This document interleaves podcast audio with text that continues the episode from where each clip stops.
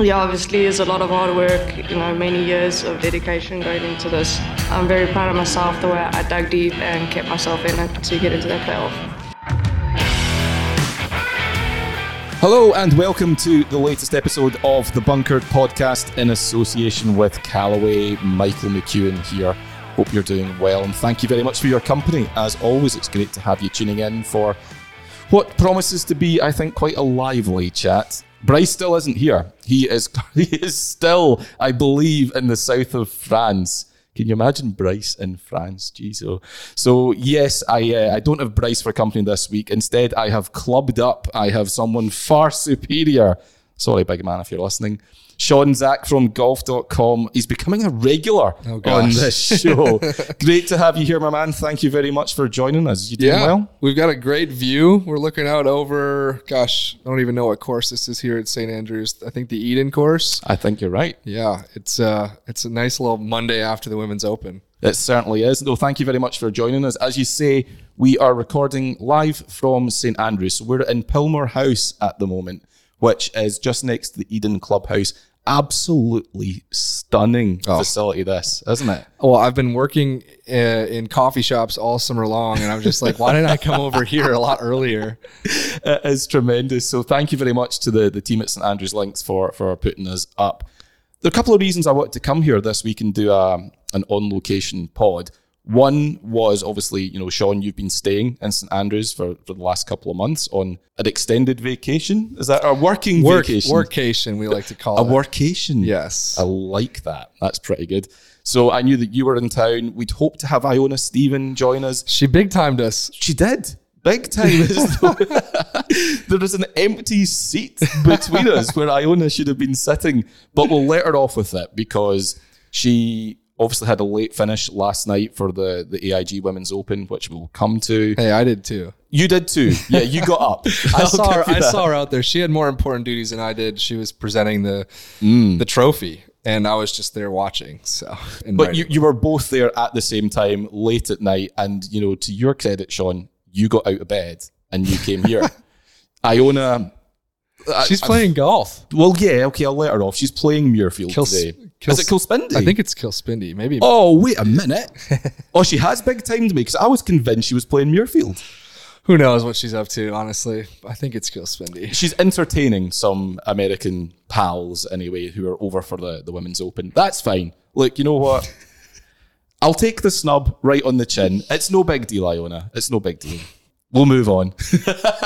but no, that's that was only one part of the reason I wanted to come here. The other part was we've just reached the end of a, a five week, six week stretch of golf in Scotland. Lots of events happening, not least of which was the 150th Open. As we now know, and as regular listeners will now know, I missed all of Sunday through COVID. So I didn't get my chance to say farewell to the stands and the structures. So I wanted to come up and just see how the the close down mm-hmm. is going because it's a huge operation to to shut down and to break down and to move the stands and all that sort of stuff and restore St Andrews to normal St mm-hmm. Andrews. So I wanted to get a sense of what that's like and driving in this morning. It's amazing how much is still up Oh yeah. you know, I, I, I don't know if I was necessarily expecting to see like the shop still there, about 200 yards away from here. A lot of the grandstand around the first. So the stand over the top of the shop, which I believe is becoming a TravisMathew shop, mm-hmm. incidentally, which will be really cool. The stand over the shop next to the or behind the 18th green, that's gone but the stand down the side of the first fairway is mostly still there, Oh, yeah. albeit a lot of seats have gone.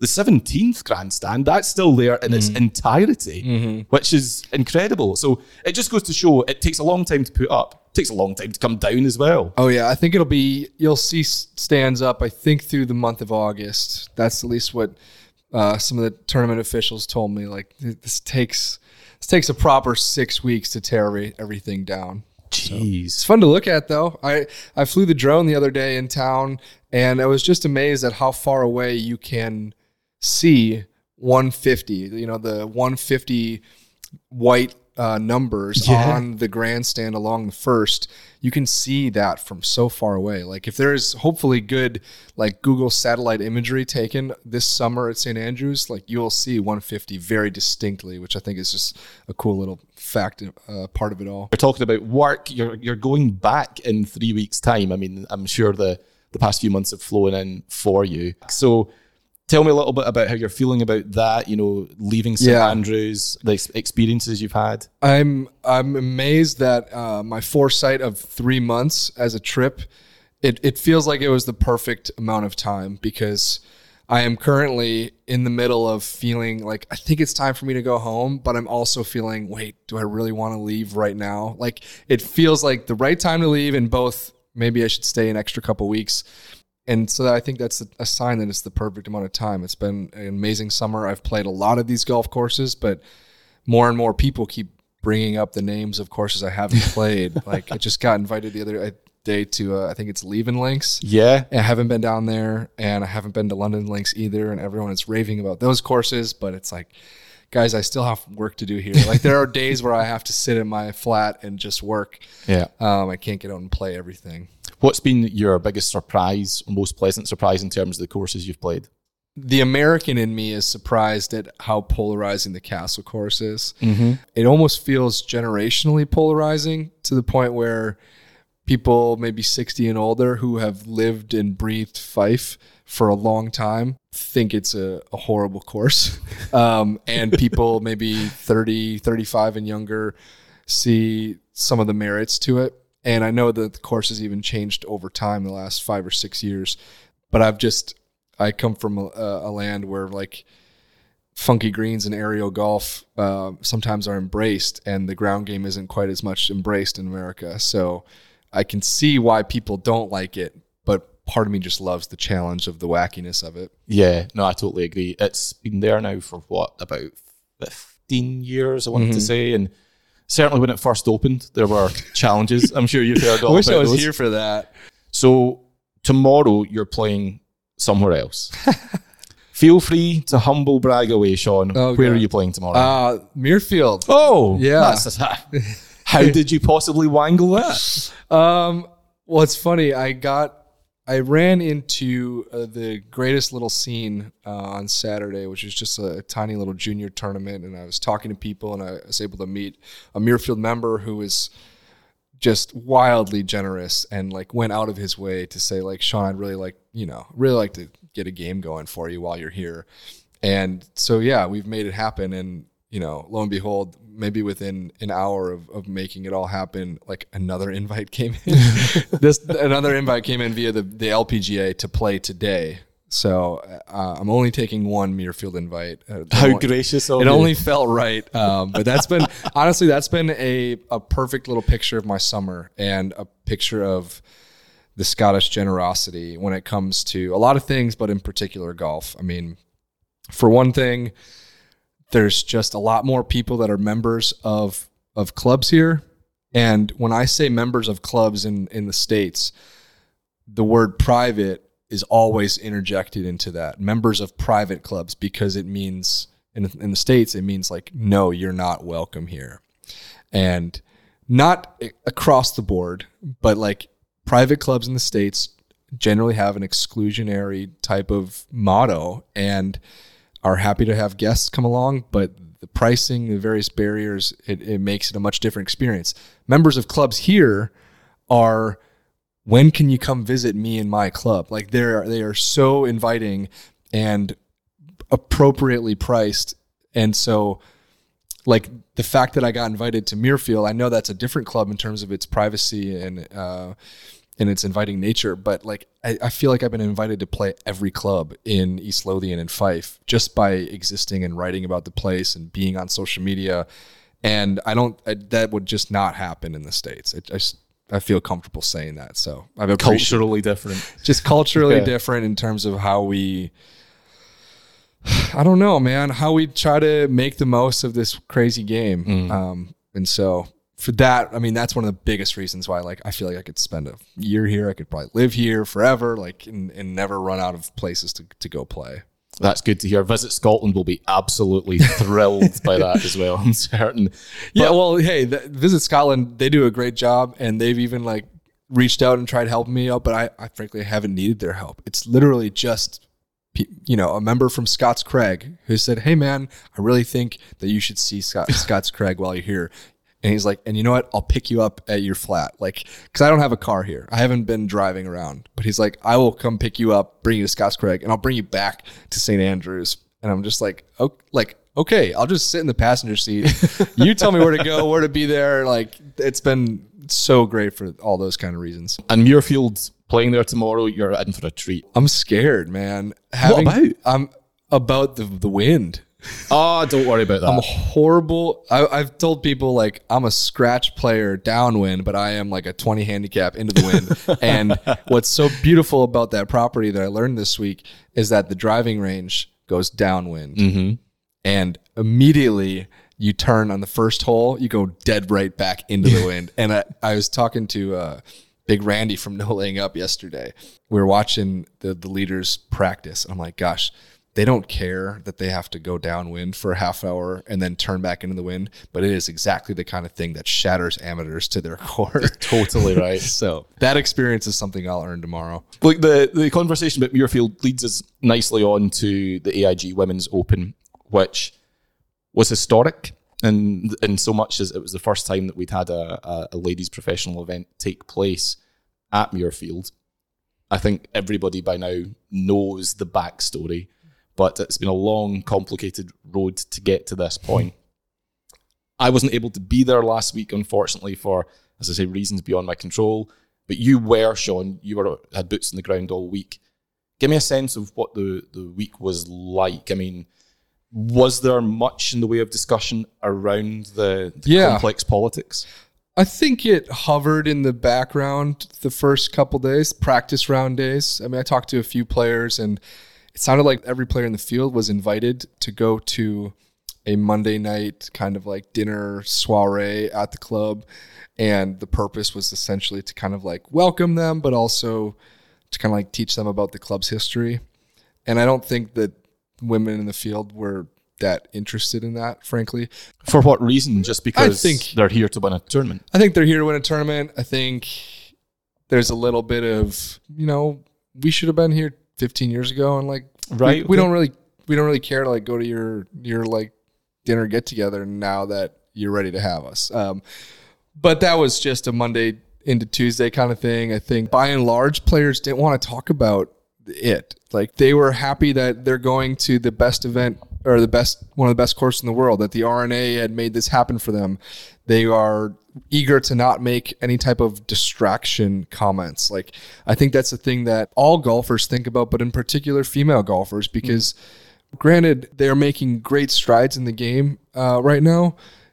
Golf is still for a long time particularly in the states like not been the greatest place for women to be welcomed. And so do you get up on your press conference podium and, and say something that is potentially going to distract from your tournament? Like i don't think they're that eager to do that. So anyways there's a long way of saying i think the muirfield politics faded into the background as we got to wednesday um, at the exact same time the PGA Tour lawsuit uh, was filed and very much distracted us from anything.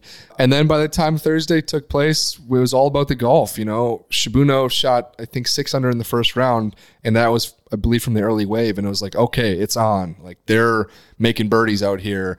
Will Muirfield be tough enough for them? Will it be set up tough enough? Eventually the wind kicks in and the scores plateau a little bit and it, it seemed like any score under par was a good round this Yep. week i mean we couldn't ask for a whole lot more from a major championship this was a great golf course and it, i think this helped us get back to being like oh yeah it's great for pros it's great for male pros it's great for female pros it's great for top level amateurs and it's probably still pretty damn great for people like me and you and like yeah if i can break 90 to there, there tomorrow like i'll be absolutely thrilled I'm, I'm sure you're not going to do as well with respect as Ashley Buhai, the, the new women's open champion at long last. She's got that win. She's got the monkey off her back. Mm-hmm. And she had to do it the hard way, you know, going into the final round with such a massive lead We've seen that. I mean, how often have we told this story? A mm. huge 54 hole lead, surrender it. Looks Yeah. like it's about to be one of those days.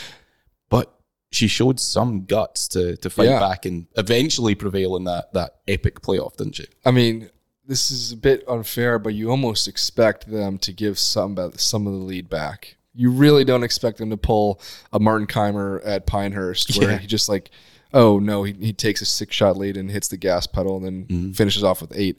So yeah, I totally expected her to come back, and we saw first couple of her swings, like she had a little bit of the rights going on, Yeah. but yeah, I didn't. I still didn't expect her to make triple on 15. What was so interesting is that In Gee Chun made a couple of the first punches, a couple of the first jabs, dropped a couple of putts. At one point, got it to one stroke, but then immediately backed up on the 10th hole. And so it was just hovering at a two stroke differential for like a very long time. And then it was three. And I was like, gosh, this championship's going to really end in a whimper. In an impressive one when Ashley finishes it off, but they will not have a climax. And I watched inside the media center through 14 holes and I watched her hit her tee shot on 15. I was planning to go out to watch her finish. And right the last thing I saw was her drive into the bunker. I still have not seen what she did in the bunker, how she hit out of it. All I know is that I was standing next to her husband as she had hit four shots to the to be short of the green and he was obviously nervous, about as nervous as you could possibly imagine.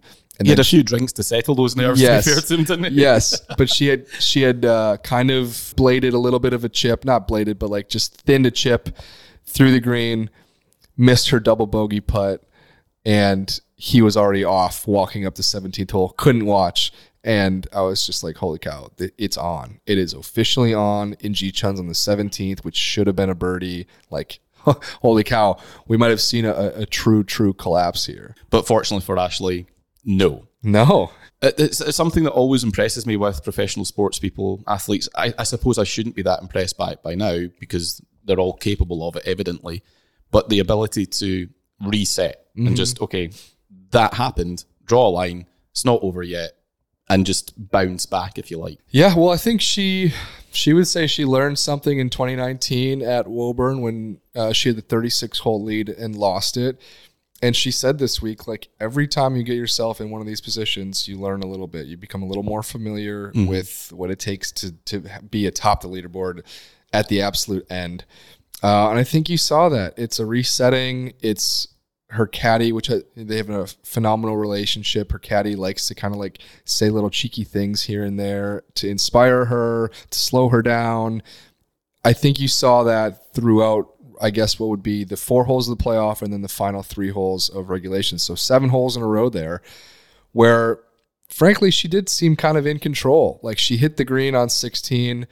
Uh, she had phenomenal bunker shot and maybe could have made a birdie putt on 17. And then she became an absolute stripe show with her driver on 18. Like that is a hole that can be unnerving. Hard right to left wind.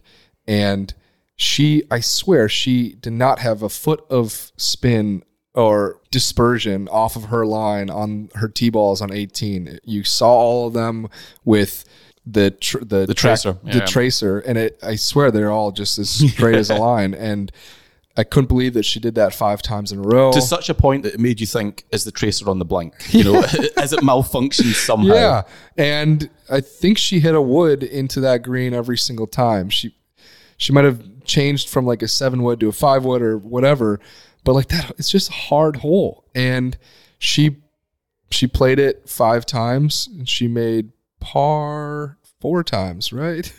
Yes. Yeah.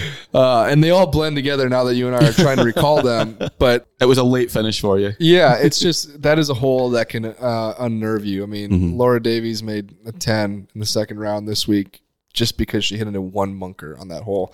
And ultimately, it was the fairway bunker that in that did in In Gee Chun. So, in terms of you know, it's not great when you have to play the same hole over and over and over for like I television never liked purposes. that. No, I- I think that's I don't think anyone likes it except for tournaments because they don't have to move Yeah. anyone around. But anyway, that is just one way of saying like she was stone cold and That is not what you'd expect out of the 84th ranked player in the world who had never Correct. never won an LPGA Tour event. But now she has, and what a one to, to win for the first one. Incredible scene. So, congratulations to Ashley Buhai, major champion. Final point on the AIG, Sean. What did you think of the event as a, spectacle in terms of how the R&A staged it? Because they clearly want to elevate the profile of the championship. Since they took it over, they've made great strides. Yeah. You can see it with the, the prize money increase last week. I mean, wow. 26%. unbelievable. That's it's more than doubled in I think four or five years. So it still has a Yep. ways to go to Yep. to match Yep. the the men's open, if you will. But the it's around about where we were when Oosthuizen won at the Open just up the road here in St Andrews in 2010. So it's getting there Yep. slowly but surely. Mm-hmm. In terms of the overall staging and the feel of the championship, you've covered events in the states, women's majors in the Yeah. states. Where did this one sit? Yeah, well, it's tricky because the as you discussed earlier, we are at the tail end of a wicked summer of golf in this part of the world, and I don't think they were sold out, so to say, this Yeah. week. There were there were less people, I think, maybe than I imagined, but they were the exact kind of people that you wanted to be there. Parents bringing their their children out. You had people from the the girls and boys junior events that are happening in Carnoustie. They made a mm-hmm. pit stop down there to watch the women play. It's not the easiest place for accommodations like there's not there's it's really the bed and breakfast industry that like owns that little part of this country. But i really enjoyed it. I, it's the first women's open that i've ever been to. And so what is so beautiful about some of those events is yeah it's going to be on a lesser scale than the open at st andrews. It's going to be on a lesser scale than when the men's open goes to muirfield in the future. But it's still the best golfers in the world. And so in that sense like the setup of the course felt perfect. There's always going to be pros that complain about things, and I know that they. I don't think they cut the greens on Saturday, but they did on Sunday, and so that just you know that gets a lot of talk happening. But either way, I thought it was phenomenal, and I anticipate them going back there soon. I think Yeah. it was important that they hosted this before Muirfield could even get back into the men's rota. so well. true. I So- absolutely agree with that. One hundred percent. I think in terms of the, yeah, I mean, I don't know what the R&A's expectations or even their objectives were in terms of attendance. It looked light on TV. Sure, yeah. But again, extenuating circumstances for that, which I'm, I'm sure the RNA would put forward. Like, you know, school summer holidays, for example. It was the last week of a long run of Yeah. golf. I mean, people are having to make decisions. You know what also looks go to. Like sometimes, like when Troon hosts an open, it looks light. Totally. Like you're going up against, by comparison, the absolute massive grandstands here at St. Andrews with the town and a course that goes distinctly out and back to the point where you can't be in the middle. So mm-hmm. it's just fans trying to look over other fans or trying to look over other fans on the outer, outer ring of the golf course here. Muirfield had two concentric circles. There were fans like sprinkled everywhere. And so mm-hmm. it's just like optically, visually, it's going to look different Yeah. than St. Andrews. And you know what? It's funny because we tend to compare events here to events in the States. You look at PGA Tour events, and most weeks, Yeah. it looks like they're really busy. But if you think about the same aerial shots, well, what you've got in the States are a lot of tree line courses. Yep. Whereas here, it's so exposed, you see an awful lot of ground from those aerial shots. So maybe it sometimes makes it look a little bit sparse just by comparison because it- it- it's an apples and oranges comparison to compare the two. Isn't it? yeah. Yeah. Yeah. I really enjoyed it. Um, I enjoyed following Louise Duncan and Catriona Matthew. Yeah, that, was, was a a- cool story, wasn't it? that was a really fun group just because I went out day one and I thought, okay, the number one, number two, number three players in the world, Nelly, Minjee, and gosh, I'm forgetting the other one now, uh, Jin Young Ko. And Just the world number one. yeah, that's bad. But I forgot to. I figured, I figured those guys, they they would draw a crowd, and they did. But for some reason, I was like, gosh, it feels like there's a bigger crowd somewhere on this course, and I Yeah. could see it with the, Scottish girls. Yeah. And uh, you know, that's one thing I also learned is like it. sometimes it doesn't matter what the rankings are. We're gonna follow our our, our home lads and lasses at this point because that's what matters most, and it's still just Friday. yeah, and the great story with Catriona hitting the, the opening tee shot, that was a really nice touch. And Louise two weeks as a as a pro, and I think she's vindicated it. Seventy thousand pounds she made last week, and I think there are big things coming for her. She's phenomenal talent. Let's switch. Let's jump across the Atlantic, if you will, and the final event of the regular PGA Tour season, the Wyndham Championship, took place at the weekend. Significant because this is last chance saloon stuff for the players who are on the bubble Yeah. of the top one, two, five in the rankings. Those who make it in get the the opportunity to play FedEx Cup and the, the mm-hmm. huge financial rewards that come with that. The guys that just miss out, oh dear. So we'll come to that in a second because I want to get your insights and experience of you know what that's like. Let's start with the guy who won it though, J.H. Kim, or as he would prefer to be known, Tom Kim. Yeah. Tell me the story there first of all, because anyone who was watching golf Twitter over the weekend will have seen an awful lot of Thomas the Tank Engine gifs. Yes. What's the significance of that? Well, I think he just really enjoyed that cartoon. Is it is, is Thomas the Tank Engine just a cartoon or is it a actual book at one point? Both, I think. yeah, yeah. yeah, that was his thing growing up, and now that's his nickname. Like, and the reason why is because he just he wants to simplify things. Um, I think it's a much easier name for people who are trying to learn about more PGA Tour players. For Americans who know the name Tom very well, and suddenly like Tom Kim, especially with a fun story behind it, makes him a fun personality for them to become fans of. So. Yeah, I haven't talked to him. I honestly haven't even watched him play that much golf, but he's wickedly talented. He might be might be on the President's Cup team coming up in a The way things months. are going. Yeah. yeah, and so you're going to see more and more of this guy, especially now that he's in the FedEx Cup. So I'm not sure you can simplify Sean Zak much more. but let's say, for argument's sake, you had to take something from your childhood to replace Sean to, Yeah. for identification purposes, for brand purposes. Franklin, Franklin would be the name because uh, I used to love Franklin the Turtle. Was uh, a, a cartoon that we watched probably in my kindergarten, first grade years when I was maybe five years old, six years old. It was just like a hard luck turtle that kind of just got into a bunch of you know interesting situations, and there was always a life lesson to come out of everything that he learned. So yeah, Franklin, Franklin. Turtle. Yeah. I guess I would be Egon, Egon McEwen. because the Ghostbusters, you know, Egon Spengler. No idea. You don't know Ghostbusters.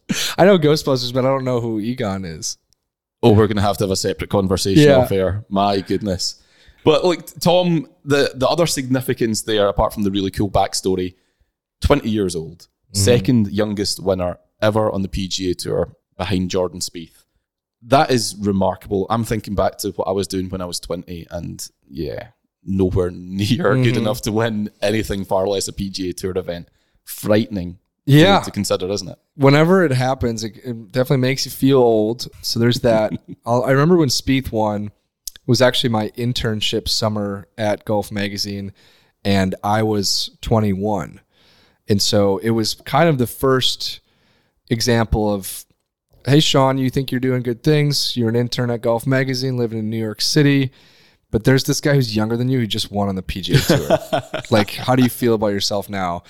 Go and tell his story. Yeah, exactly. Go write about him and and try to make him, I don't know, sound normal.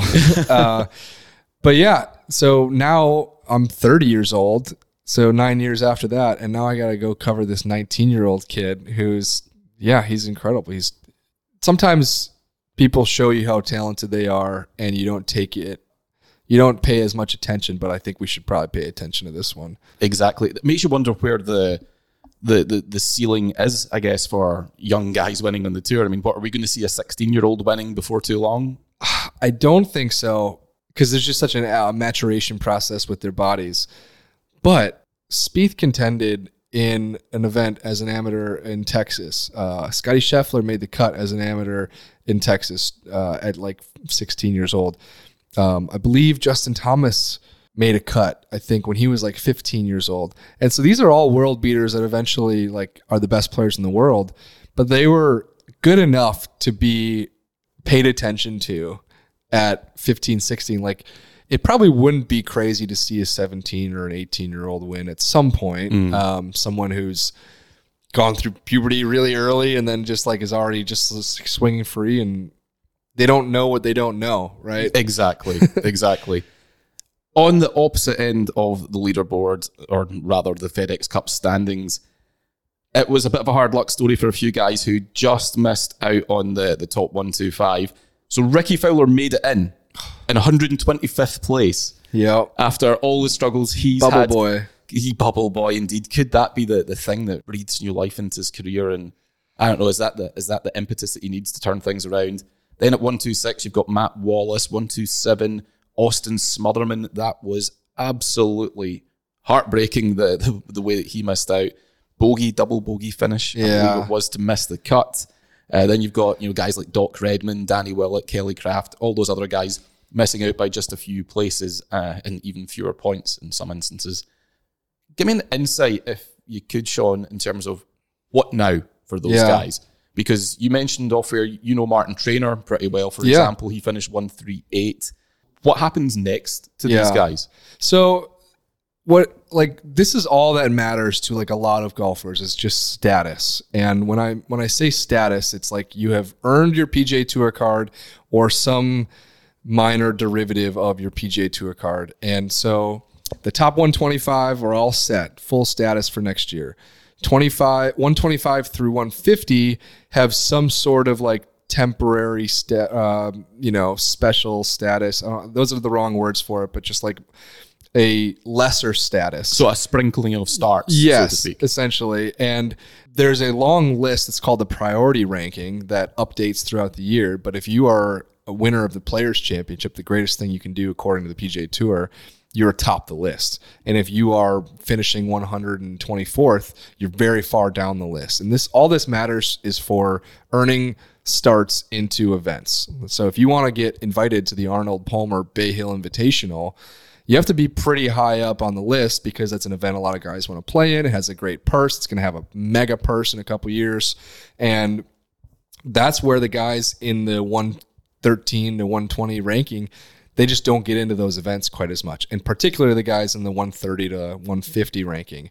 Now, what's next is those guys that finished outside the top 125 will probably go to Corn Ferry Tour Q School Finals, is what they call the, the Corn Ferry Finals. And so they at least get exemptions into that tournament.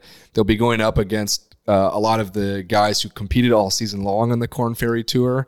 25 graduates from the Corn Ferry Tour will move up into that same priority ranking list.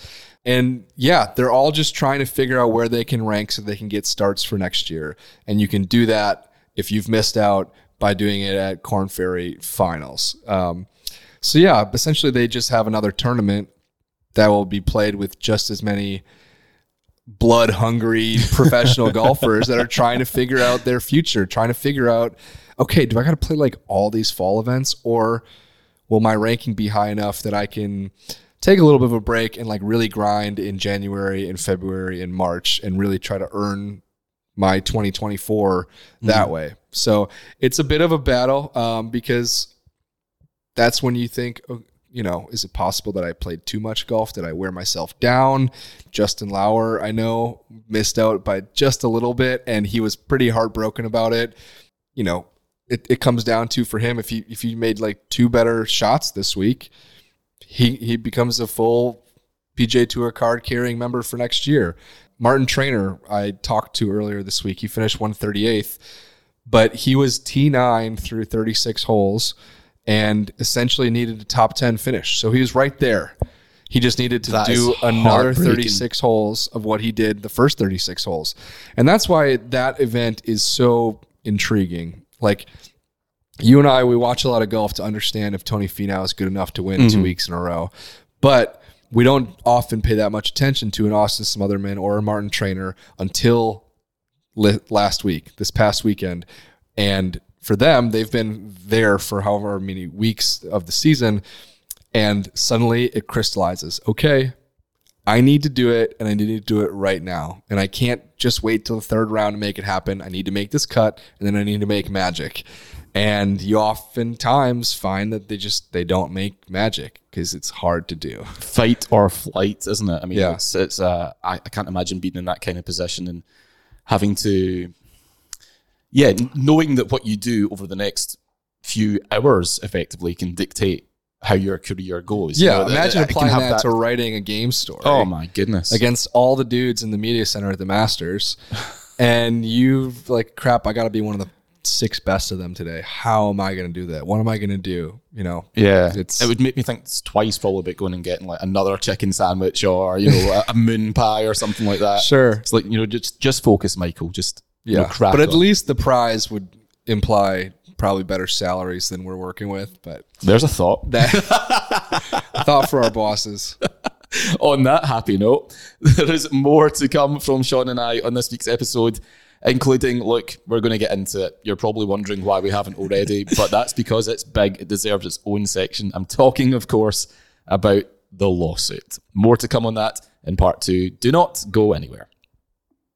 To create an iron that performs like nothing else, you need to build it like no one else has. So we constructed the new Rogue ST irons with a high strength 450 AI face cup, doubled its tungsten weighting for optimal launch, and added even more urethane microspheres for exceptional feel and sound.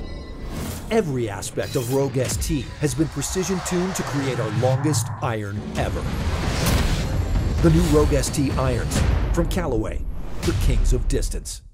Welcome back, part two of this week's Bunkered podcast in association with Callaway. Coming to you live this week from St Andrews. It's starting to become somewhat overcast. The wind is picking up, but it still looks utterly glorious out there. Fantastic scenes across the, well, very much not Auld Grey Toon this week. The old course is back up and running. You'll be aware that people can now go and play the course. I would recommend you don't just show up because you'll have seen this yourself, Sean. Um, I should add, we're joined by Sean Zak from golf.com on this week's episode, filling in for Bryce. And can I say, you're letting the side down, Sean, because you're not as miserable as he is. So Well, it's because I'm having a great summer. So that's it. I want that for an ad read for St. Andrews Links. Nice, nicely done. But yeah, you, you'll have seen this yourself when you've been walking around behind the, the, the first tee. I gather that last week there were something like 70 singles that mm. showed up, Damn. just queuing, hoping they were going to get a chance to play. Tee times on the old course, as you can imagine, hard to come by. But later this month, the window will be open to apply for private advanced tee times on the old course for 2023. That's important because with most of the authorized tour operator partners that St Andrews works with, with them having sold out many of their packages for next year, this is really the last chance for golfers to get a guaranteed tee time on the old course in 2023. So if you watched the Open Championship this year, you saw Cam Smith do what he did, for example, at 17. You fancy trying that for yourself. You fancy even trying to drive the green like so many of the guys did at 18. You fancy trying to recreate Rory's hole out from the bunker fruitless though it was, alas, in the end on the, the Thursday at, uh, at the 10th hole. If you fancy trying any of that stuff yourself and you want to get in the old course, this is really just about the only way you're going to be able to do it. So recommend you check out St Andrews Link's social channels or sign up to the newsletter that they've got on their website. That'll be the first place you'll hear about the Tee Time 2023 window. Demand's going to be high though, so you really ought to get in there if you're going to have any chance of playing this incredible course in 2023. So good luck with that. Right, Sean. This is the bit that I know we've both been waiting for. LIV Golf versus the PGA Tour. For most of this year, that's been like a, a slogan or a headline. Now it is a lawsuit. You Yeah. know, in full on LA law, law and order style. We're going to the courtroom. And I guess no one's really that surprised, are they? Because it feels like litigation has been coming for several months. It's, it's felt like the only way we're going to reach any kind of a conclusion to this Yes. mess. Totally. Uh, there's been two sides to this war, and neither really wants to budge. So what what was going to have to decide it was going to be a courtroom. We definitely saw it coming for many many months. It always felt like we were going to get here. weren't sure that it was going to be in August. I kind of thought like maybe the month of October or November once Liv's season ended, once they kind of maybe had the winter months to to spend time in a courtroom. But we're here because it's the beginning of the FedEx Cup playoffs and three LIV golfers want to have their cake and eat it too. To use this often uh, now overused phrase, Taylor Gooch, Matt Jones, and Hudson Swafford. Hudson Swafford. You know, like three guys that I generally don't care about too much at the beginning of the FedEx Cup playoffs, but this week they are. this week they're the most important golfers in the world. I think. It's funny because I was going to inform you as to where they stand on the rankings, but I can't because they've been stripped from the rankings by the PGA Tour. They, their names don't exist in the top 125, 150, 200, whatever it might be. They're not there, but they may well be by the end of this week. So the top 125 is set, but three more names could be added. Yeah. Those three guys you mentioned, depending on the outcome of this. Let's call it part one of the Yeah. lawsuit. They're looking for an injunction, a reprieve Yep. that will allow them to take their place, which they see as their right because they've earned it. They Yep. were in the top 125 before they jumped to LIV. Mm-hmm. They didn't get pushed out. So they're saying, This is our right. We've earned the spot. Let us take it. So they're going for an injunction, much like Ian Poulter, Branden Grace, Adrian Otaegui, and Justin Harding did for Yep. the, the Scottish Open. And they won that. Mm-hmm. Importantly, I think. I think. Gosh, I know that that happened in the UK.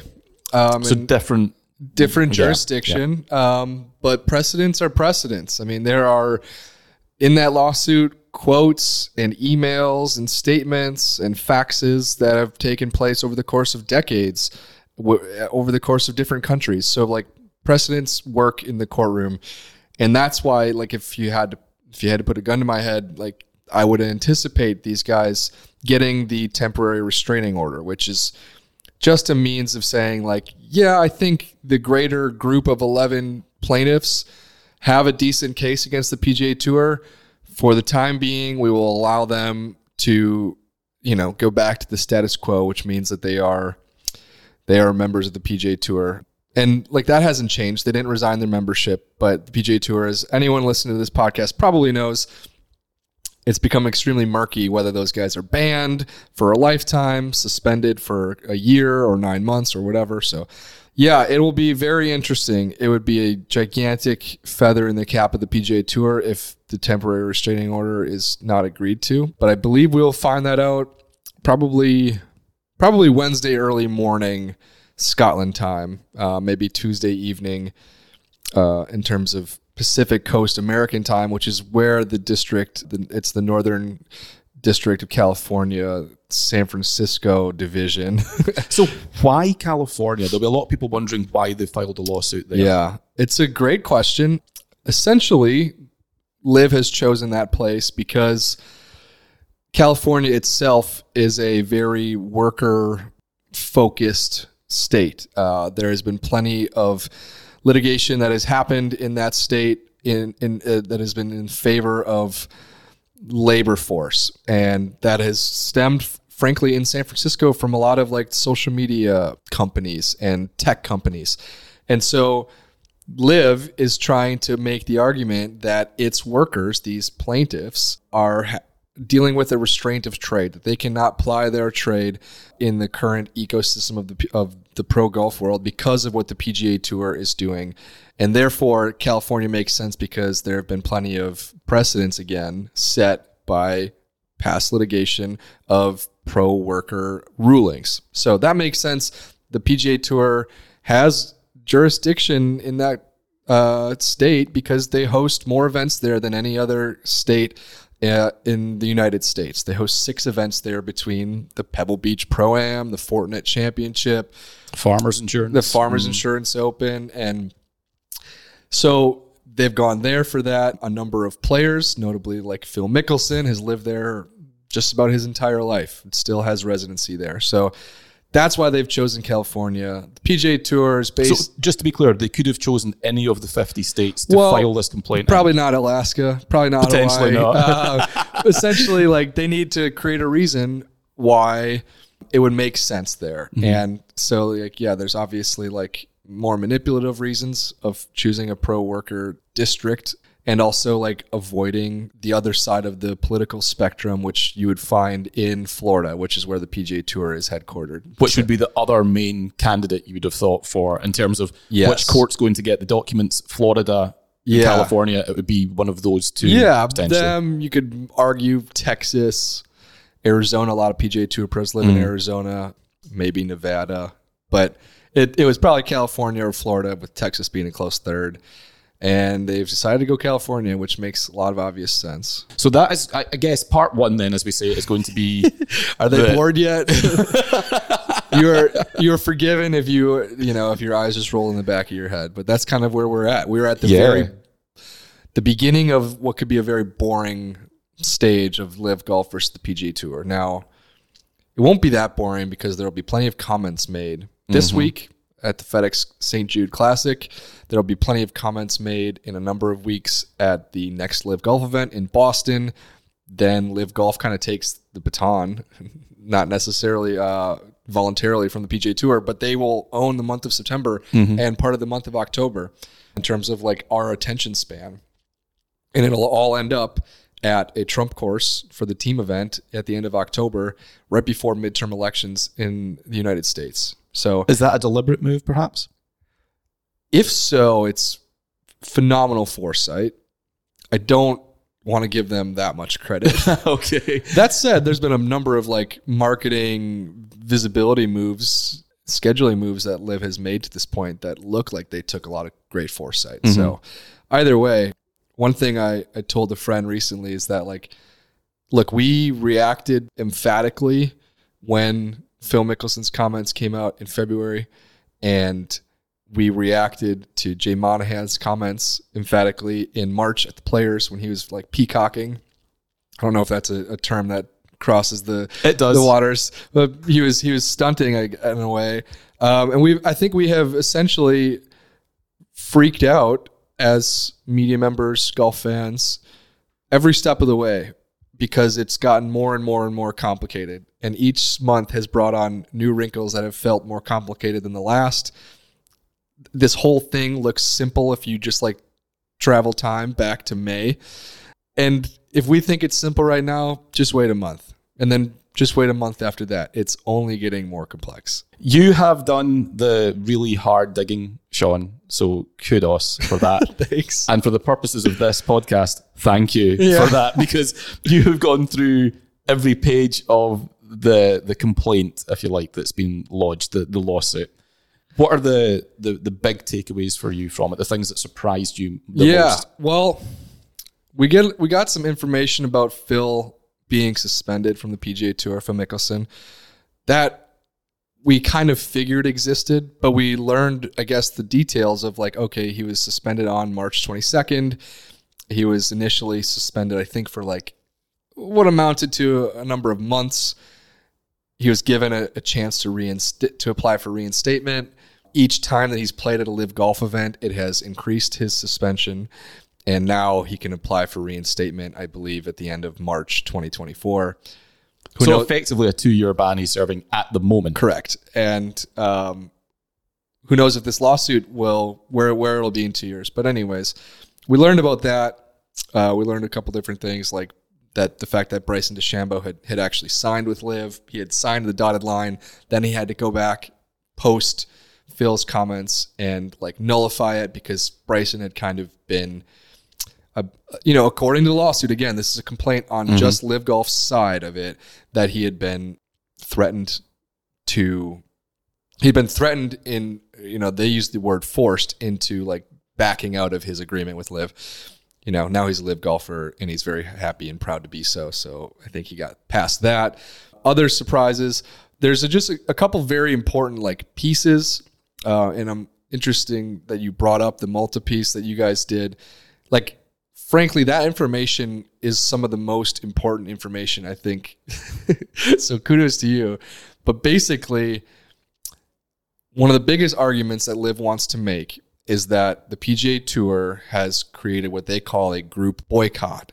And in response to rumors, discussions, poaching that LIV Golf was trying to do in you know as as recently as or as far back as like January of 2020, the PGA Tour their reaction allegedly was to go right to the DP World Tour and to say we need an, we need this strategic alliance. And why your piece is so important to that all is because your piece discussed Keith Pelley's meeting with the potential like backing group for LIV Golf, and it just shows that the the DP World Tour was potentially interested in something other than a strategic alliance, and then very suddenly moved into a strategic alliance. Now, LIV Golf will argue that they were bullied, bear hugged into the strategic alliance. How will they prove that in the San Francisco Northern California District Court remains to be seen. But that is one of the things that seems extremely plausible and has pretty good ground to stand on. Again, there's a lot that will come, and this is going to get dragged on for weeks and months and potentially years. Years, you think so? Yeah, I just again, like I did not go to law school, but I, like a lot of people, have plenty of friends who are lawyers, and they just they know how these things go. Some of the lawyers working for the PGA Tour have represented the other major sports in America, the NFL, the MLB. The MLB's had its own antitrust of lawsuits. Course, yeah. These these uh, sporting organizations also used to be nonprofit organizations. And so there's a lot of through lines and similarities that these specific lawyers from big name companies are being brought in to handle this case. So we really are just getting started, but it will be interesting because some of these some of the PGA Tour's hidden closets are going to be exposed a little bit. Well, that's the thing, and that's the that's the part that surprises me that they seem very bullish. At least if you read Jay Monahan's comment or the, mm-hmm. the missive that he put out to the, the players, very much in the, of the, the case we are going to fight this vigorously. Yep. Mm-hmm. You know, bring it on essentially. They got no choice though, right? I guess, yeah. but I mean, they had a choice at the outset, which would have been to at sure. least return the calls or yeah. return the emails. Take a meeting. I, yeah, which I gather they completely and to this point have refused to mm-hmm. do. So they had the opportunity to not let this happen. Whereas now it's reached a point where all of their, if they exist, their skeletons will be dragged out of that closet, which I can't see as a good thing for the no, PGA Tour. It's particularly not. I think because they are a very like the the structure of the company itself is is complex. There are, were very easy arguments that you could be made long before LIV that it should not be a nonprofit organization. Like in my opinion, it shouldn't be, but it, it does a lot of good as a charity based organization. So, Which is a thing that I think a lot of people listening to this probably aren't aware of. The yeah. PGA Tour is a registered charity. Yeah. You know, that's how it operates. It's non-profit. It's got 501c6 status in the States. And they give a there's a very ton good, of money. Oh, they charity. do. But there's and, a very good reason for wanting to be a charity as well. Yeah, exactly. It keeps you from paying a, a ton, a ton, a ton of taxes. Um, so yeah, it, it is a very complex business structure, and it is being proven just how complex it is. Basically, the thing I've learned in all of this, and I talked to you, I recently like compiled a timeline for Golf Magazine of like how we got here, going all the way back to 1994 when Greg Norman first tried making this whole sort of world golf tour happen. And and what I learned is just like, yeah, the structure of having extremely well paid independent contractors that are their own companies that we as a PGA Tour put events on for. Like, it is not as much of a symbiotic relationship as I think the PGA Tour wants you to believe that it is. And the people who probably believe it is least symbiotic are the LIV golfers. And they did not have a quorum back in 94. Greg Norman had essentially verbal agreements or verbal yeses from Nick Price, who's the number one player in the world, Seve Ballesteros, and he did not have yeses from the American players. Now, like Fred Couples, most notably. Fred Couples, most notably, I believe Paul Azinger kind of didn't really think it was uh, had any grounds to stand on. Phil Mickelson was way too young to, frankly, like open his mouth about this stuff. I don't think it planted a seed, evidently, which didn't is it? which is absolutely hilarious and ironic. I don't think Curtis Strange was interested, but all of that is to say that like Greg Norman had the international side a bit spoken for, but did not have the Americans. Mm. But at that time, what was so interesting is that the internationals were the best players in the world. The Americans weren't all the best players in the world as it is today. There's a lot more Americans that kind of hold top 30 rankings. And so you do kind of have to own that American crowd. And Greg Norman has convinced a number of important Americans to join this tour. So Yeah.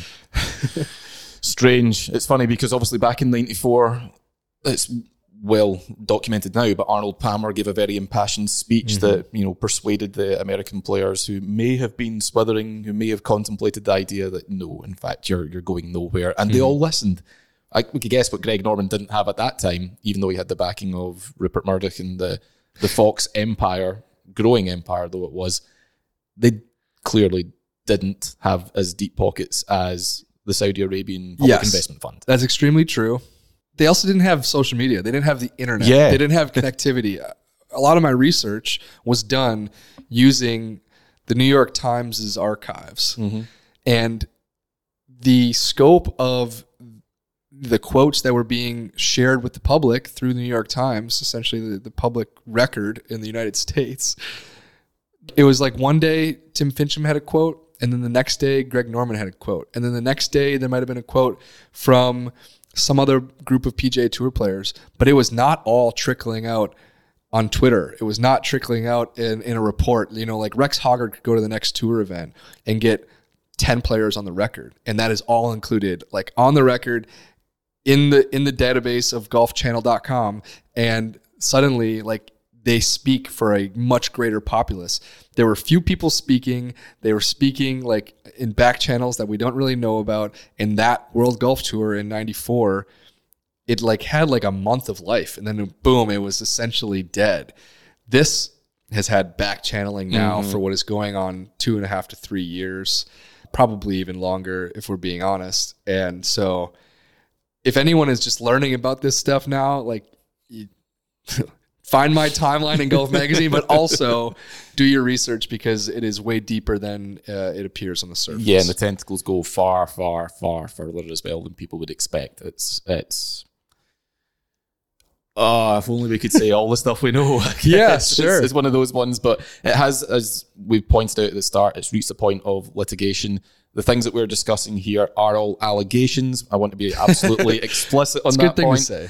And to be clear, it is one side of the story. Yeah. Because this is just the the LIV version of events at the moment. The PGA Tour has an opportunity to respond. By the time that you hear this podcast, Yeah. there's a very good chance they will have taken that opportunity. I'd be surprised if they didn't, because there there's an awful lot of ground that they need Oh, to gosh. respond to. Yeah, It- it's one of those things where if you don't say anything, you're almost ad- admitting to some of it. So Mm. I, I mean, they've lawyered up. They've got, I think, you know, probably ten to twelve different attorneys hand, helping them out, and so yeah, there's there's going to be a bunch of lawyers in that courtroom. I guess what is now tomorrow. It's in San Jose, actually. It's not in San Francisco, but it's the San Francisco district. Okay. For anyone in Scotland who really, really cares about the Bay Area's uh, geography, San Jose courtroom. Th- this this was a bit strange because clearly I'm a, a journalist. I work in golf media. It's a good time to be working in golf Yeah. media because it's uh, news stories have never been so fertile. I mean, it's it's Yeah. all there. It's stories like we couldn't even have predicted at the start of our careers. So it's good in that sense. There is another part of me though that just feels like the temperature is way too high. I, I alluded to this on social media last week, and I pointed out that you cannot say anything about LIV golf, good, bad, indifferent, without people on either side jumping to attack. Yeah. And it's just it feels like that is the modus operandi from both sides now is attack. Yeah. That- that's not doing anybody. Welcome to American politics. Uh, that's a Funnily, joke. a, a number a number of the accounts did have MAGA in their titles. uh, Yeah. which It's I guess is extremely true, though. there. If you and I, It's not benefiting anyone though, is it, to be that belligerent? no, it's definitely not. It does not further the, the discourse, and which is a great reason why whenever I have any information to share about this whole thing, yes, I will bring it to Twitter for people to know, but I am not engaging Yeah. at all. And I, I just, uh, I'm our- learning that. Our homie, our homie Jamie Weir needs to stop engaging with the trolls. He's giving them way too much, way too much thought and time, and uh, it's it's it's an easy thing to do though because Jamie knows a lot. He knows a lot about what's going on. He has a very fair, sound opinion on it all, like a lot of journalists have done. He's broken stories about this, right? He broke the Stenson story Yep, Sunday did. of the Open, and when you just kind of throw it out there into the ether in which everyone has a microphone as well, you just find out that they almost want to use it more than than we do. Mm-hmm. And um, you know what? I'm sure Jamie knows more than I know about this whole thing. And so, like, he's the person you need to trust, folks. Like, that's what I kind of want to. Exactly. That's why that blue check is there. It doesn't make him more important than anybody, but it just tells you that yeah, he is verified because the information he has worked to verify it. So and he's a very good journalist. hopefully he's listening because this is a compliment, Jamie, whether or not it sounds like it. well, look, he's a very good journalist as well. And I mean, you know, he doesn't get to that position without being it. Yes, he has opinions. Yes, he is opinionated, but he's very good at, in my opinion, Yeah. differentiating the For two. sure. When it comes to breaking news, he will break the stuff he likes as much as the stuff he hates. Yeah. And vice versa. So Totally. you're right. I And he people- asks hard questions, man. He does. Talk about someone who, as a journalist, like will inspire you to like just say your blunt mm-hmm. question, word it in the proper way, and just put it on the table and say, "Here's this. Please answer it."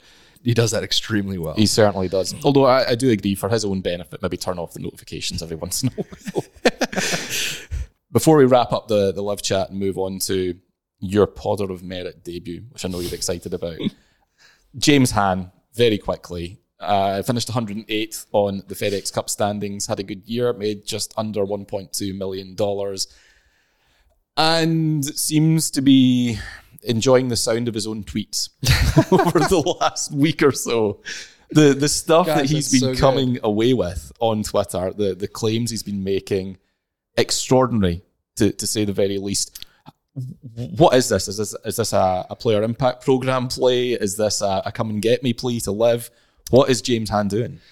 It's so interesting because, well, for anyone listening, like you'll have to just listen to us talk about it and then go back and look at these tweets. Yes. James Hahn's account like doesn't have that many tweets. He wasn't a, a very big tweeter, so to say. Well, he was most famous for doing the, the Gangnam style dance. was he Yeah. a few years ago, And- and, everyone got a good kick out of that. in my opinion, a month ago, James Hahn was a very good quote. I think he mm. will talk. He will tell you the truth when you go and, and and ask him a question.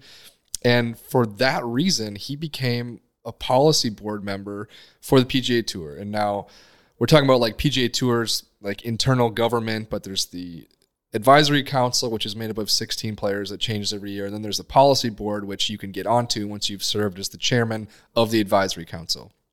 Now, James is one of those policy board members, and they are basically the final stand in terms of making things happen on the PGA Tour. When Jay Monahan announced those future schedule changes and the purse increases, that got voted on by the policy board. And Jay Monahan is not on the policy board. There are four players on it. There are five essential like business leaders. And then next year, Patrick Cantlay will join and make a fifth tour player on the board. But James Hahn is on it. If Patrick Cantlay stays in the PGA Tour. Good point.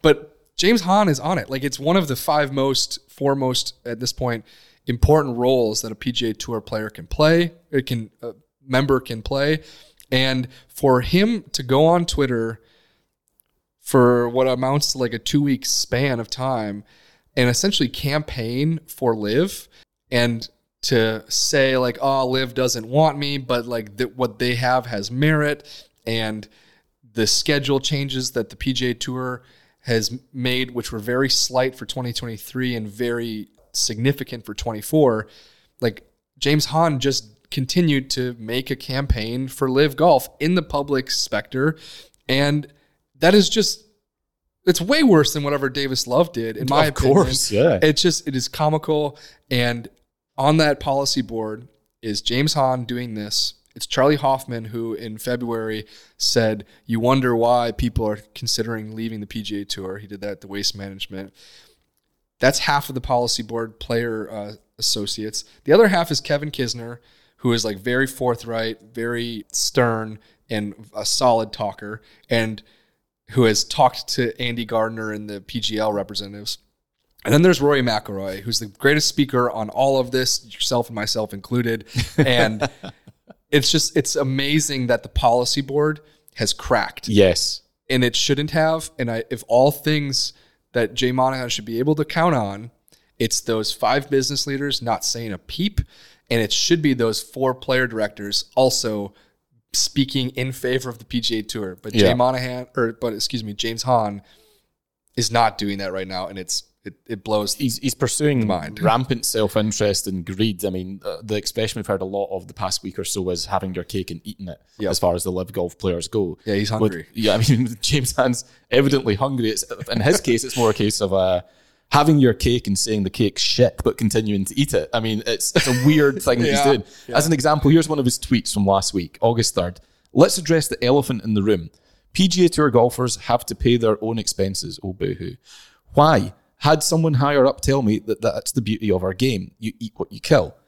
Then said we would be complacent if we had guaranteed pay and not work as hard.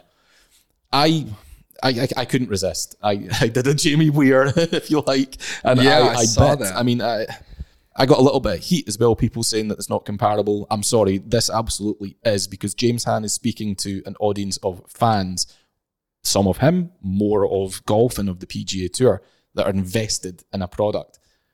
Those fans, a lot of them are struggling right now.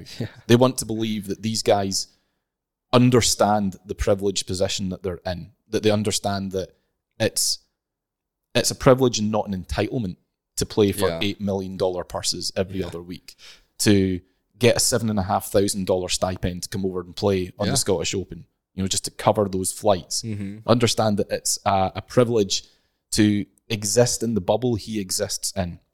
You know, he was able to go back to work, lest we forget, in June Yeah. 2020 Yep.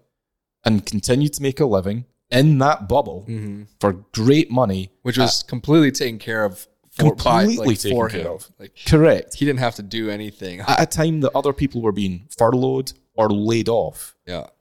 those people being the fans of that product, he Mm-hmm. is privileged to play on. And he's complaining about, well, I have to pay for my own travel. And, you know, one week I've got to fly to Barbados, but the week after that, I've got to fly to Texas. The week after that, I've got to fly. Could they not make it simpler? I'm sorry, James. Shut up. You have to read the room, was the, the oh. crux of my message to him.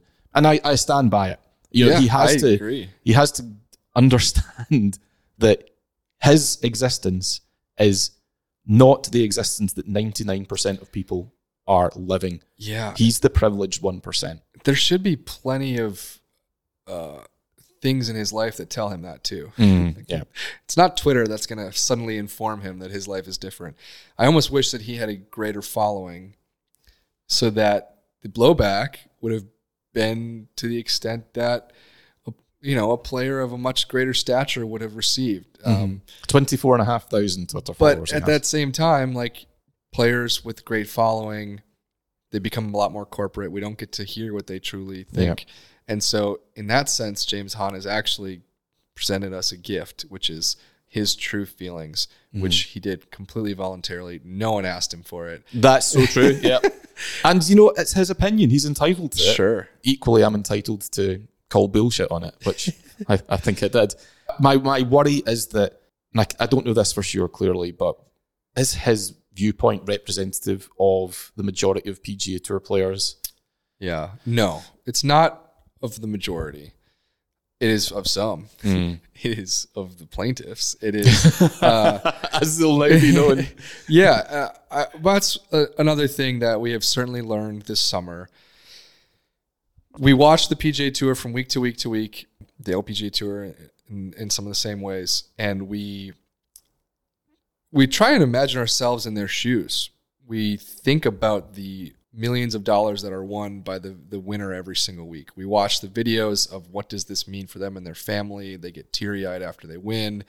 You just saw that with Callum Shinkwin mm-hmm. and Sean Crocker even a week prior. Yep. And Richie Ramsay week before that. yeah, exactly. The tears are flowing. and we we real often like put ourselves in their shoes, and I don't think that's wrong of us in any way. But Is that imagining or is that fantasizing? Uh, probably fantasizing, um, which leads us to not know everything, to not completely understand everything. But I do think that we are learning just how many of them have reached a certain point in their life where they're they're really just making sure that the bank account goes up and not down. And at some very basic level, we have to we can respect that for sure. James Hahn is not a major champion, and I don't think he ever will be. And his legacy in the game will, for better or for worst, with all due respect, will be a footnote in a number of years, in a decade. And well, who finished 108th in the FedEx Cup last year? You know, Yeah, exactly. And again, like he can work to change his lifestyle. And he's, he, if you look through one lens, that's what he's trying to do right now. Speak out about it, try to maybe make people think about this thing differently. That's 100% his right to do. We're just finding out that there's a there's a decent number of tour pros who just want they just want money because that it that's their job. And Yeah. you and I want money from our job, but we also want the enriching value of telling stories. yes. Um, And we want the day to day changes. Like we are sitting here on the edge of St. Andrews, which didn't think I was going to be here four days ago. Like that's what I get out of this job mm-hmm. that I really enjoy.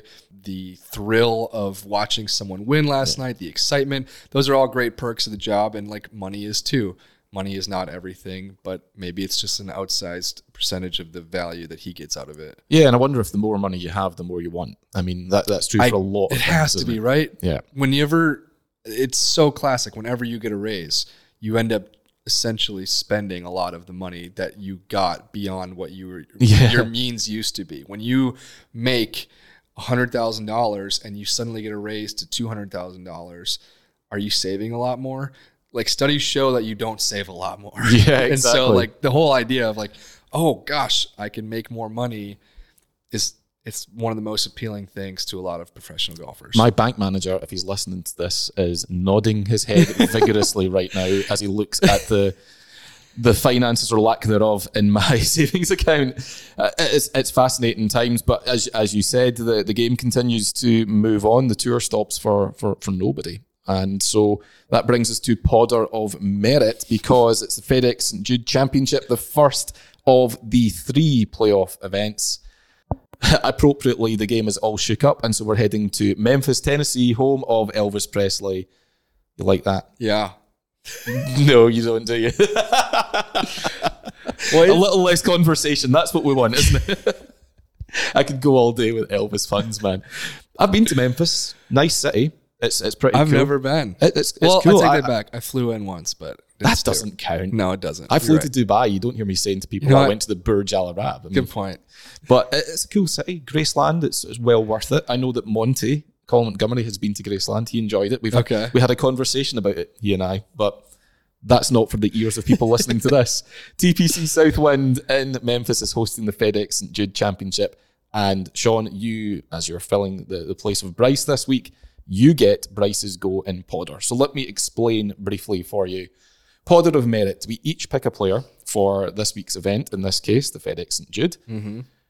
If my player outscores yours, I will get one point, and vice versa. If my player wins the tournament, I will get two points, and vice versa.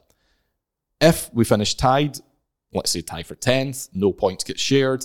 If both players miss the cut, it doesn't matter who finishes above who, no points for missing the cut because you earn what you uh, what you make in this game. You know, You hear what you kill?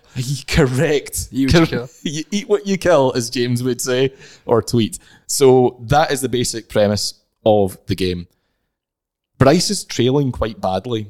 I- hmm. I, I'm gonna help him out. I, I, I, he needs it. it. He's five one down, and it's first to ten. Oh, boy. Before it resets, and I'm winning four seasons to one at this point in time. So I'm running away with it. At the last event that we had a couple of weeks ago was the LIV Golf event at Bedminster. Because someone had to choose that event. It's the first time we've chosen a LIV Sure. event for Podder. I went for Dustin Johnson, who finished third, or tied second, rather, I should say. Bryce went for Charles Schwartzel, who finished way down the leaderboard in a tie for 17th.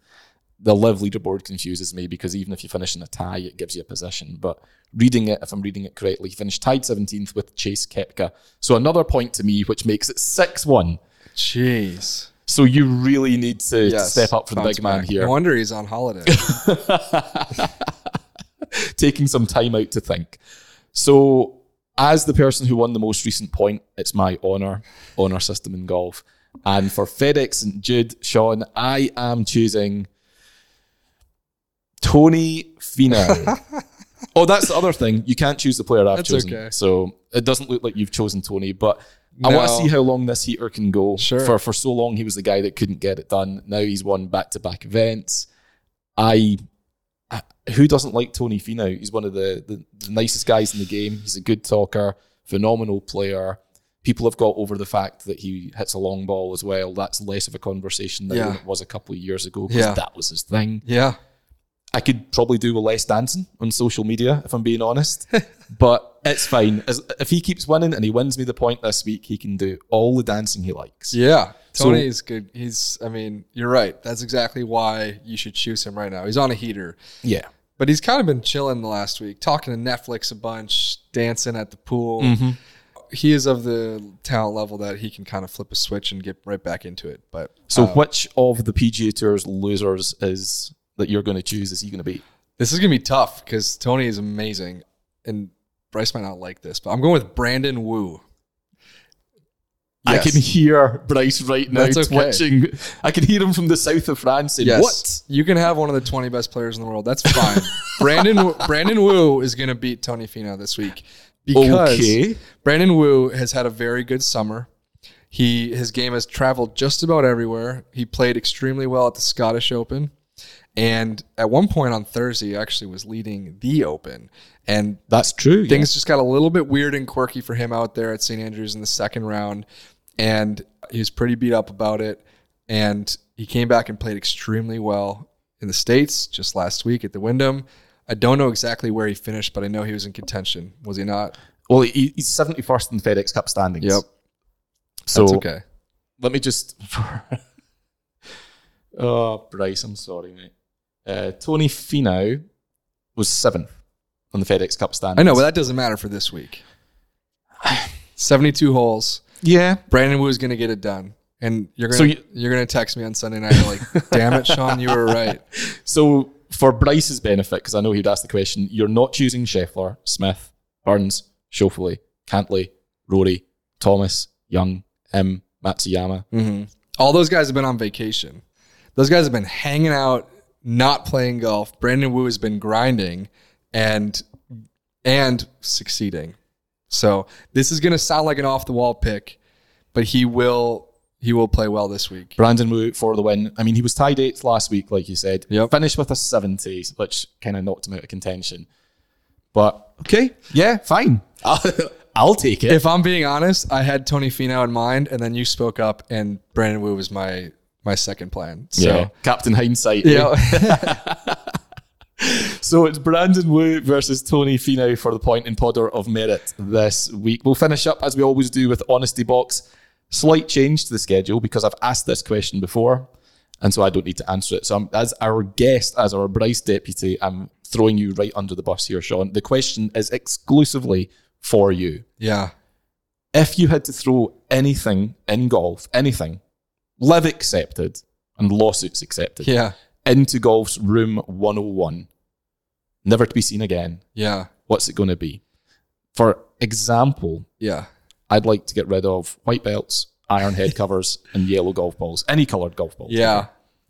Um, this is a bit of a uh, amorphous, like you can't quite see it side of thing. You can't like actually grab it and put it into the room. But I would get rid of private golf in America. Oh, really? yes, because What, the clubs themselves or the principle? Because the if it's the clubs. It's actually like no, we can't get rid of the private golf clubs. What I want to do is abolish it and rebuild it again in image of what you guys have here in Scotland. So this is my plea again to all the great Scottish people I've talked to this summer. I've had this conversation so many times with them though, and we even had it earlier this podcast. It's just mm. like it's a broken system in America, the private golf system, and they that en- encapsulates like the majority of the greatest courses in America too. but what I mean when I say that all is the thirty thousand dollar initiation fee, mm-hmm. which is honestly south of what some of the like clubs in say San Francisco go for. The annual dues of ten to twenty thousand dollars just to maintain your membership. It's preposterous that that is the price level that we have gotten to with like the most luxurious aspects of the game in America, and you just I am constantly beaten over the head with it when I go to clubs here and they welcome me. They don't they don't they don't park my car and they don't shine my shoes necessarily here, but I don't need them to do that. Of course not. I You just play want golf. 18 holes with a tee time and that's it. And I just I really think that America could use a lot more of that and a lot less uh, of what it has going now in the private sector because it it is one of those things that like if if you were born to be a golfer and you were born here, I think that your like barriers to entry are just so much less. And if you were born to be a golfer in America, you need to have a lot of privilege helping you out. And uh, that's been very apparent this summer for me. So if I could stick one thing in the room, again, like I would be okay with private golf in America. I would just would like it to look differently. And so we abolish it, stick it in the room, let it disintegrate, and then we will build it back up uh, in a better image. I love the sound of that. and look, you're you are leaving soon, as we mentioned, to go back to the states, and you're going with an expanded vocabulary. Yeah, I I got part of it from you, part of it from like every conversation I have. Uh, it just is striking to me how many times people use the word "we" here, as in like little or tiny. The fact that the word "yes" is not used that much, the word "I" is just My daughter used the word "I" yesterday for the 1st You're time pretty in proud. context. kind of, but she's four years old. She starts school not this week, but next, and I can't help but think that that's going to disappear fairly soon. So I said to her yesterday in the car, I said, "So, mummy's going out tonight with grandma for dinner. "I." So it's just you and me. Do you want? Do you want to go to McDonald's for chicken nuggets? Aye. what, So- what is so funny to me is when when it comes in conversation and the person who says it goes "oh I," as in like "oh yes." Oh, aye. Yeah. Yeah. In America, oh, OI is kind of like, oh, I don't know. And here in Scotland, OI is the exact opposite of I don't know. It's oh, I do know. I totally agree. That's a good point. Never thought of that. So there's that. There's spanner, which Iona used the other day, right? When we were, we were context. I think it just means like a disruption. Oh, it throws a Throw- spanner throw, in the throw a spanner into something. Um, Because spanner can also be used. Oh, God, I can't believe I'm teaching you this. Spanner can be used as a bit of a derogatory term for someone who's well, a bit thick or has done something stupid. Like for example, I Oh. would say James Hahn behaved like a spanner on Twitter Okay. last week. There you go. well, in this sense, it was used just as a disruption. Mm. Um, what did you use the other day? Yaldi. Yaldi. That's an expression along the lines of fantastic, excellent, stupendous. So there's that. Um, there's gosh, there's a number of others. I need to start writing them down before I go back home because I will probably forget them. Um, but there are times when I just need to kind of like, wait, what what do you mean? And they're like, oh yeah, here, this is what it all means, Sean. Like, well, I'm, I'm glad that we've given you an education of sorts Yeah. to return to the States with. And look, we'll be sorry to see you go, but keep in touch. We'll love to have you back on the pod. We'll connect you in via this little cable here to get you across the Atlantic. Um, but as ever, thank you so much for your time, Sean. Pleasure to get uh, your, your company and your insights into what is a very interesting time for the game. And don't forget us. Yeah, and here's the last word that I've learned. Cheers. Everyone uses that word. in every single context. Brilliant. Sean Zak, golf.com. Thank you very much for joining us on this week's episode of the Bunkered Podcast. We'll be back again next week, where I gather that Bryce will be returning. So stand by for that. Thank you very much to St Andrews Links for hosting us this week. Apologies, we couldn't bring you Iona, but you know, we'll try again another time. That empty seat is just looking forlorn as the episode's going on. And thank you very much to Callaway for their continued support of the podcast. And to you for listening.